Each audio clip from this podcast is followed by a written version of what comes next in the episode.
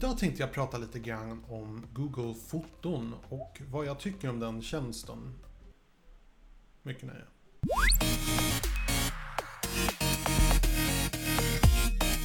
Hej och välkommen till Digital Ruta. Mitt namn är Tommy och idag tänkte jag prata lite grann om Google Foton som är en tjänst som Google har utvecklat. Det är en tjänst där du kan ladda upp foton och videon och du kan ladda upp hur mycket du vill och det kostar inte dig ett öre.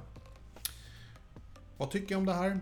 Jag tycker det är helt fantastiskt. Det är det. Alltså jag är så mycket för Google Foton så det är inte sant. Jag är lite suspekt kring tjänsten. Jag kan inte hjälpa att vara det. När någonting är fantastiskt och gratis, då blir jag personligen lite orolig. Men um, jag har använt det här nu i tre år och jag, jag ser absolut inga problem än så länge i alla fall med det.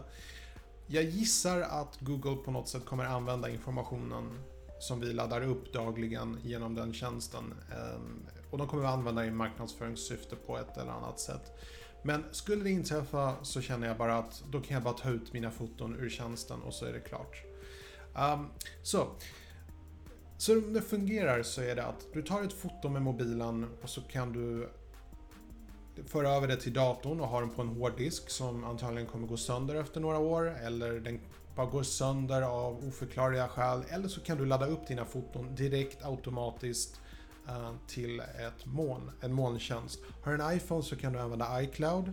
Um, men den kostar. Det, den billigaste alternativet är, jag tror det är 50 gigabyte för 9 kronor i månaden, vilket är helt okej. Okay.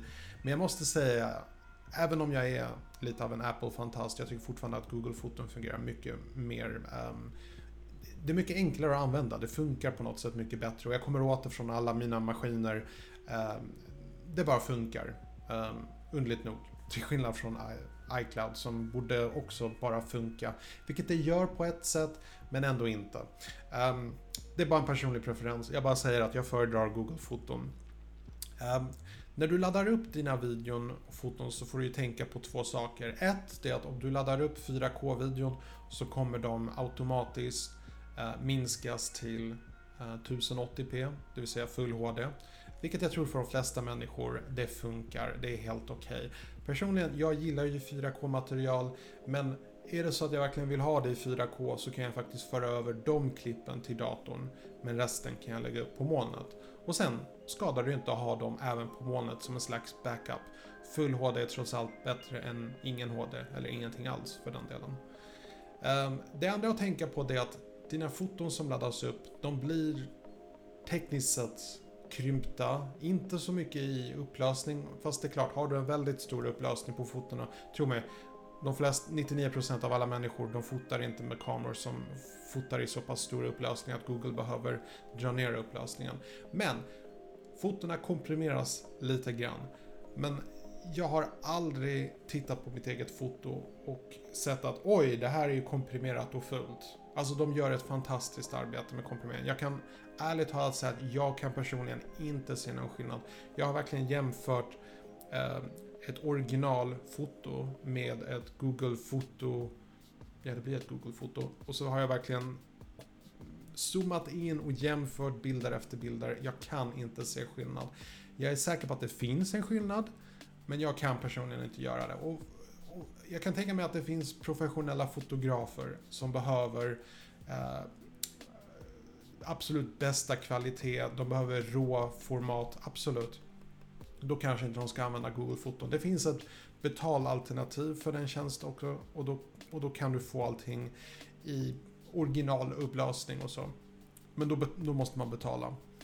Eh, men gratisversionen är faktiskt rätt fantastisk på det sättet att du kan i princip ladda upp hur mycket som helst. Du behöver aldrig oroa dig att du fyller upp allt ditt utrymme det tycker jag är personligen helt fantastiskt. Jag har verkligen laddat upp alla mina bibliotek och jag har allting på Google fotomolnet och det känns bara tryggt.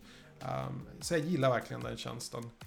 Um, jag kan också nämna att om du nu vill ha um, så att säga okomprimerat och kunna ladda upp 4K-videon men du vill inte betala för det så kan du faktiskt köpa en Google Pixel telefon och då ska du få tillgång till den tjänsten gratis. Så det är ett tips.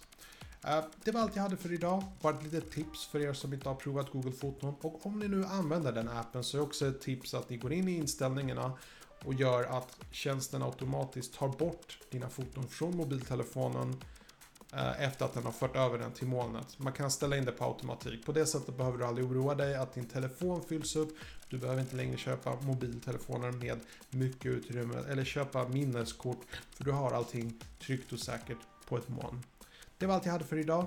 Hoppas ni tyckte det var intressant. Jag passar på att önska er en trevlig fortsatt dag.